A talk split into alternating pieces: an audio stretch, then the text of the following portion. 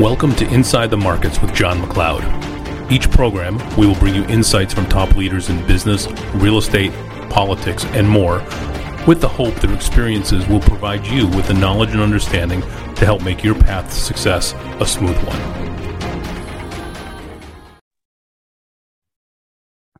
All right, welcome back to another edition of Inside Leadership. Today's guest is Monica Reynolds. Monica is an executive coach here with Keller Williams, and she's got a really really diverse career in the coaching and training world. So, before we get into our typical questions, Monica, tell us a little bit about yourself, how long you've been in the business for, and and a little bit about your training background. Got it. So, I got in real estate when dinosaurs were walking around. Okay. And when so there were we had cars but we didn't have fax machines. We didn't have uh, internet. We didn't have computers. None of that was happening. We didn't even have cell phones right? So when i got into real estate what i loved about it though john can you imagine that the buyers and sellers the only way they could find out what was for sale was to call their agent? So those were the good old days and somebody say, "What's the biggest significant change?" And I said, "You know, it was the fax machine in a way because when we could then fax those offers back and forth really quickly versus let me drive it over to the office and then I got to wait for the agent to come into the office and get it. Then you got to drive it over to the seller. Then I got to bring it back and drive it back to the agent. I mean, there was a lot of back and forth that were was by hand, oh, right? Oh, yeah. So, so you know, things have changed dramatically. So sold real estate, um, did extremely well. Started in North Dakota, then went to California. The average sales price in, in North Dakota was around 60,000 for me. And then I moved out to California and it was like, wow, this is great because the average sales price there was like 300. So um, in the early 90s, I was doing over 300 transactions a year with a partner, and we had four assistants, and I had four, we called them telemarketers at the time. And then I got into coaching with the Mike Ferry organization, was probably one of two top coaches there. I had all of the elite clients, as we like to call them at the time, and uh, built a career doing that, but I was still selling real estate here and there. Eventually, uh, ended up working with Chris Heller, coached him for seven years. He had me come and run his team. That was seventh level. And he basically netted about a million dollars a year, and yet he was seventh level, hands off, wasn't there in the office. So we had a great foundation that we built for doing that. And I was taking 200 listings a year. Oh, 175 appointments. We were doing, you know, a lot of transactions, but I was going on 200 appointments. I was taking 175. So I did that for several years. And then I got an opportunity to coach with Keller Williams and I got an opportunity to be the VP of MAPS, and I did that for three years. I told Gary I would come in for three years. I would do everything I could to make the value proposition great for clients never to leave and for coaches never to want to leave. There would never be a better opportunity for them.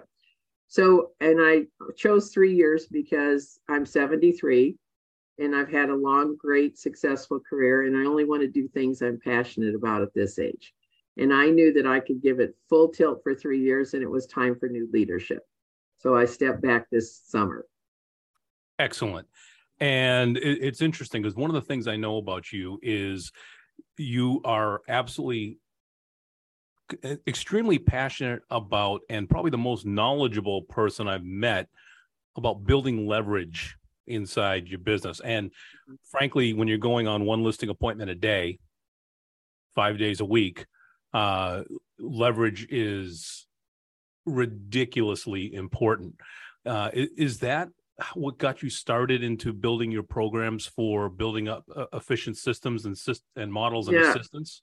You know, it's a funny story. So I was married at the time that I got into real estate, and I only got into real estate because I didn't want to be a school teacher anymore. I, because the guy that she was showing us houses, I knew more about real estate than he did. I knew who bought that. I knew this.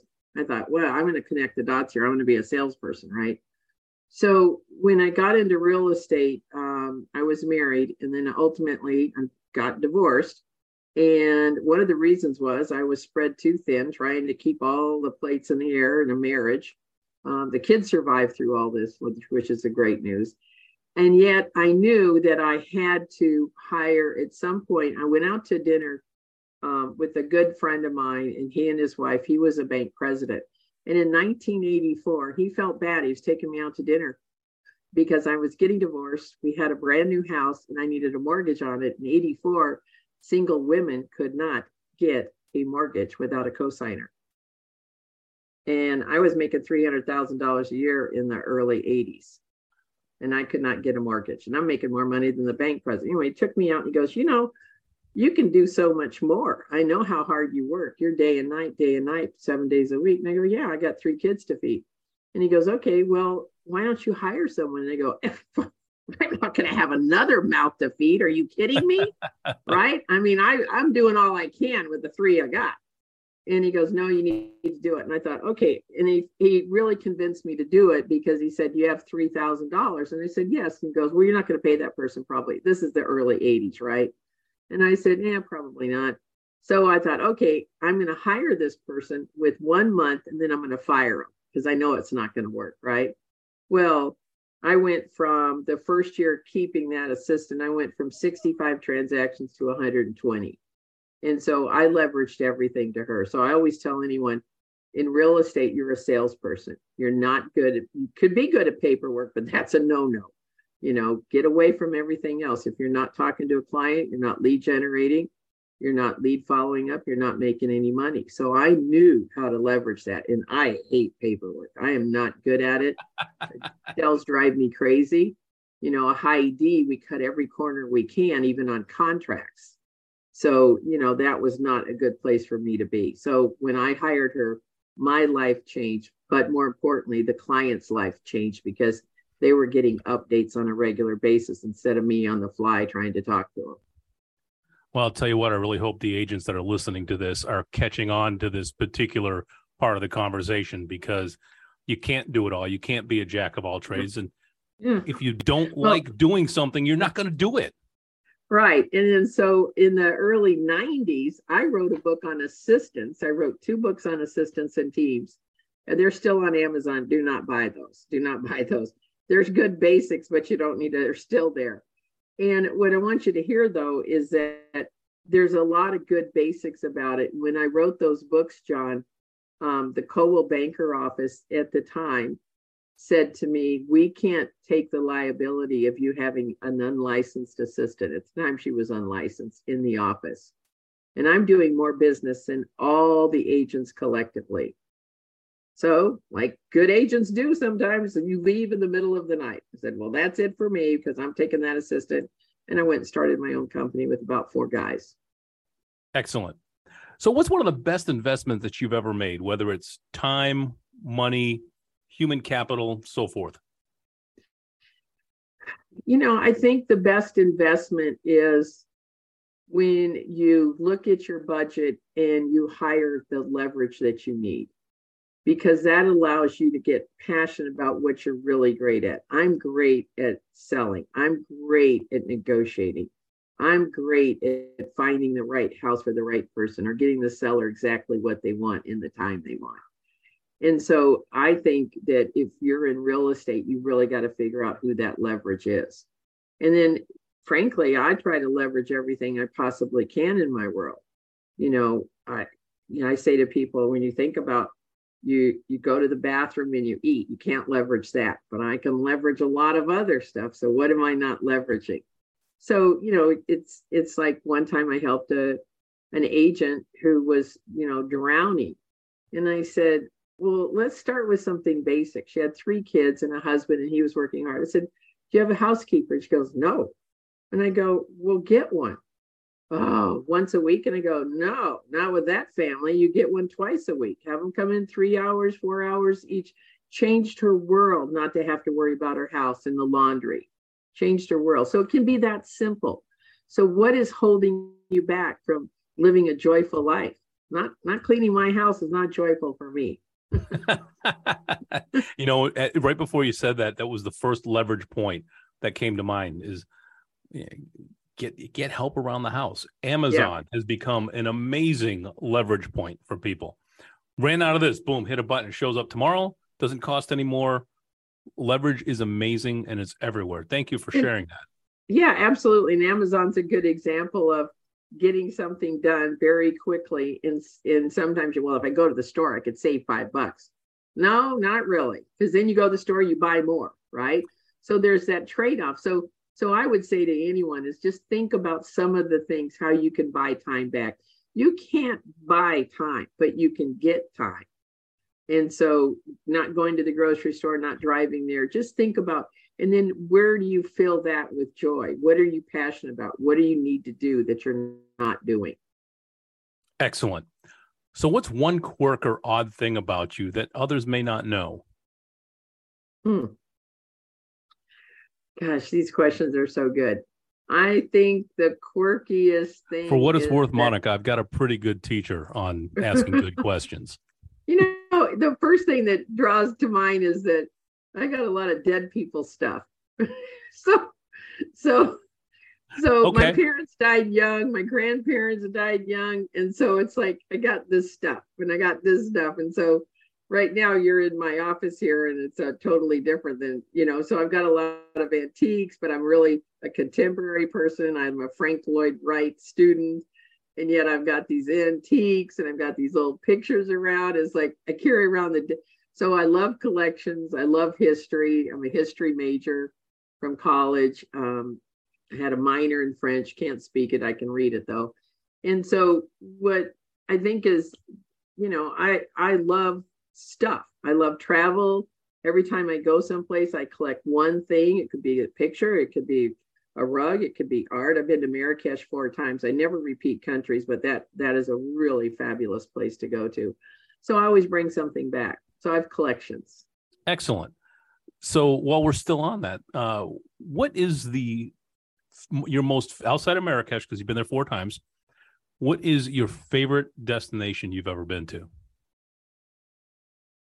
Well, it's, I mean, it's going to be Marrakesh. And then so the second favorite. The, the second one, let, let's say you have to go to one place again. It's your only other trip you're going to take. Where's it going to be?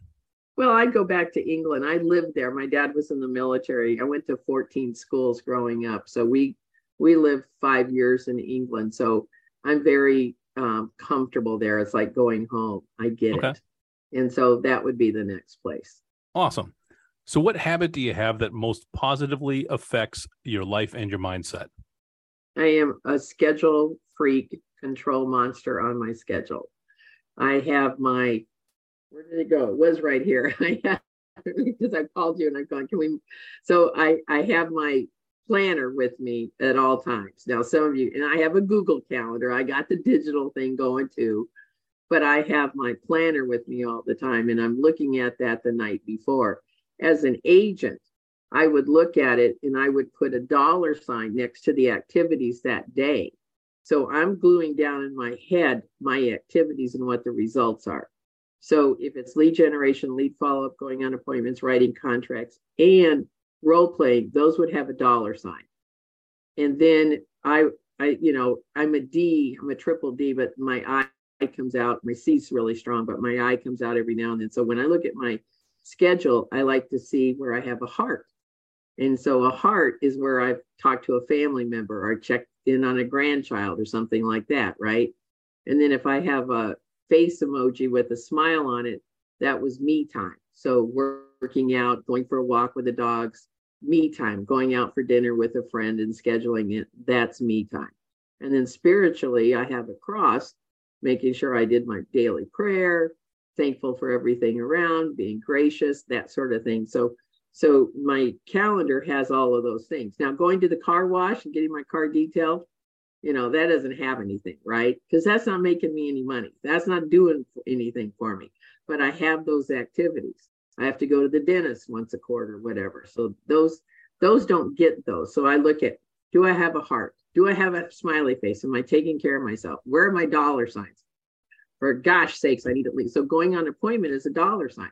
So I, I love I'm, this. Were you able to put one of your uh, markers, at least one of each category on your calendar every day? Supposed to. this, this, right. This this is this is okay. this well, is wait, I got another me. one for you. All right. How about the heart emoji? the heart emoji was I had to say something nice to people on my team.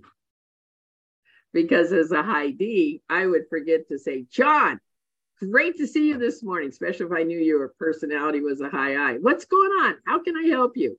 So sometimes a high producer doing a lot of transactions or not even doing a lot of transactions, you're just for producer you sometimes as a high D are not aware of people and surroundings and feelings because you're moving so fast, you're you're rude and impatient, whatever, right? Yeah, I I get that quite a bit. Ask my wife. Okay.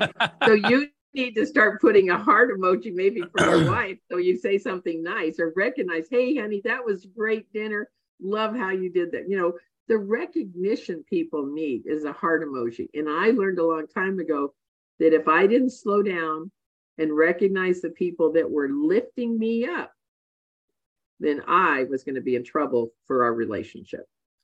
So th- this is a uh, like I said, this is a big aha for me. So it's dollar signs, heart, smiley face, and a cross. Mm-hmm. Those are the four topics that you made sure that you checked off every single day. That's excellent. Now, Monica, on the flip side of this, what bad advice do you most often hear in our industry? Uh, you know, that I think the negativity can get everybody down. And so I refuse to have anyone say anything negative about anyone, like, oh, this guy on this contract, he's a knucklehead, or this agent. So we didn't have any negativity. If you did, we put a stop to it pretty quick. You had to put $20 in the jar. And in that jar, then we'd go out for happy hour on you or whoever, right? So there's the, I think the biggest challenge is negativity. Okay. And I look at going into the shift as an extreme opportunity, extreme opportunity. There will be so many agents that get stuck sitting on the couch. And this is your time to thrive, not survive, but thrive in a shifting market reach out to your clients, tell them you care. How can you help them? I, I was selling real estate, Jon, when interest rates were 17 and a half percent. Did pretty well. It did over 60 transactions that year, still being new without an assistant. You mean people buy houses when interest rates don't begin with a three? Yeah, you know, it's they, yes. And they sell. They have to sell. They have to buy. And technically, those are the people you should be looking for anyway, instead of trying to say, I'm going to help them decide or talk them into it. When they have to buy, you don't have to talk them into it. They're ready to buy. People are still buying at six and seven percent. Mm-hmm. And I come from a world double digits. I'm still going, hey, it's free. It's free money out there. Go for it. And then, of course, they can always refi. The bottom line is just the positivity, especially if you're in sales. You have to be positive you have to know that some days you walk into the office and I've got a black cloud and just had a terrible transaction go south or whatever. And it's like, wow. But I walk into that office, it's showtime. It's friendly. I'm happy because that is contagious instead of saying, whoa, the market's really slow. I would never allow anyone to say that. I'd say, hey, the market's interesting. We've got opportunities. Let's reach out to people and see what's going on and see if we can answer questions about real estate. Whole different mind shift, right? Love it. Love it. So, what book or books do you most often recommend and why? Uh, just recently, Jeb Blount, Fanatical Prospecting. I helped hire him for Fall Mastermind. He was my suggestion that I pushed through. I think that's a great book. Um, obviously, I'm going to state the MREA and the Shift book, the one thing those are absolutely the best. I'm looking up here. Um, there's a great book that Gary Keller recommended called Pizza Tiger. That's a really cool book. And then the other one is Unlimited Power with Tony Robbins. Gary mentions that all the time. I've hired Tony. I know all about Tony. So that's a really great book just to get back to to to basic positive stuff. And then I love Think and Grow Rich. I read that at least once a year and every time I read it I, I I read it differently. That makes sense. It does. It does. And of all the books you've mentioned, I, I've read probably two thirds of them multiple times, and every time it's something different. Yeah. Because it You're... it'll speak to wherever you are at that point in life. Yeah, your brain is absorbing it differently every time. Yep. So I always say, you know, you have a brain, you know, that can take so much knowledge, has so many file doors. And so you're constantly want to be feeding that. So when you ask some of the things that I do, I love seminars, I love webinars, I love going to events because I'm just looking for that one idea I never thought of before. Just that love one it. idea. So what do you do when you need to reset? Oh well, I have plenty of things I do to reset. You know, I love to travel, so I schedule so um, Gary, I asked Gary Keller one time and he goes, Gosh, nobody's ever asked me that question. I go, Okay, well, then answer it. So one of the question the question I asked was, when you pull out your schedule, what is the first thing that you do? And he goes, I put my vacations in. So right now, I've already booked for next year a trip to South Africa and a trip to Italy. And I'm going to book two more. So at the where I am in my life, I'm going to travel four big trips next year. And so I'm booking out my vacations, the time off. And so I love to travel. Mo Anderson and I are travel buddies. We've traveled years together, just the two of us. We don't let anybody else go and we just go. And so we have a really great time. And so we I love that. Um, I have a lake home that's not too far from where I live in Austin. And then I have a beach house out in San Diego. Remember, I've been in real estate a long time. I've invested in real estate. I knew what I was doing. I lost a lot of money too, though. I lost my empire twice before I finally caught on how to not have a partner and not not let anybody else have the books but me looking at them. How not to have a partner? That sounds like a discussion for another day. it does.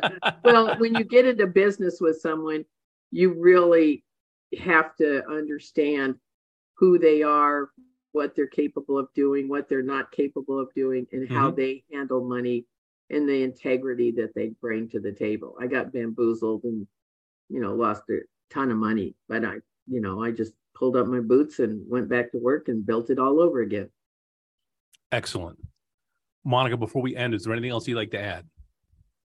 No, I think that, you know, having a real estate career has absolutely enabled me to have a life by design, as they say, and to have the joy that I enjoy coaching and coaching new coaches and coaching clients. And nothing gives me more joy when they double their income or they're so excited that they took their family on a vacation and they had the money to pay for it and it wasn't a credit card, you know, vacation. So those kind of things just give me a lot of joy because I know what it takes to be a great agent. I know the passion you have and I know the level you have to play at. And it's not a seven days a week job when you have the right people with leverage and you have the right systems in place. Absolutely love it. Monica, as always, I appreciate your time. We've been chatting with Monica Reynolds, executive coach, MAPS coaching with Keller Williams. Again, Monica, thank you very much. It's been wonderful. Thank you. Bye bye. Thank you for joining us for another edition of Inside the Markets with Jon McLeod. I hope you found this topic interesting. Each show, we will bring you intriguing and relevant commentary from the top experts here in our market. If you have suggestions for future topics or would like to be a guest on the show, please email me at jonmcleod at kw.com. That's J O N M C L E O D at kw.com.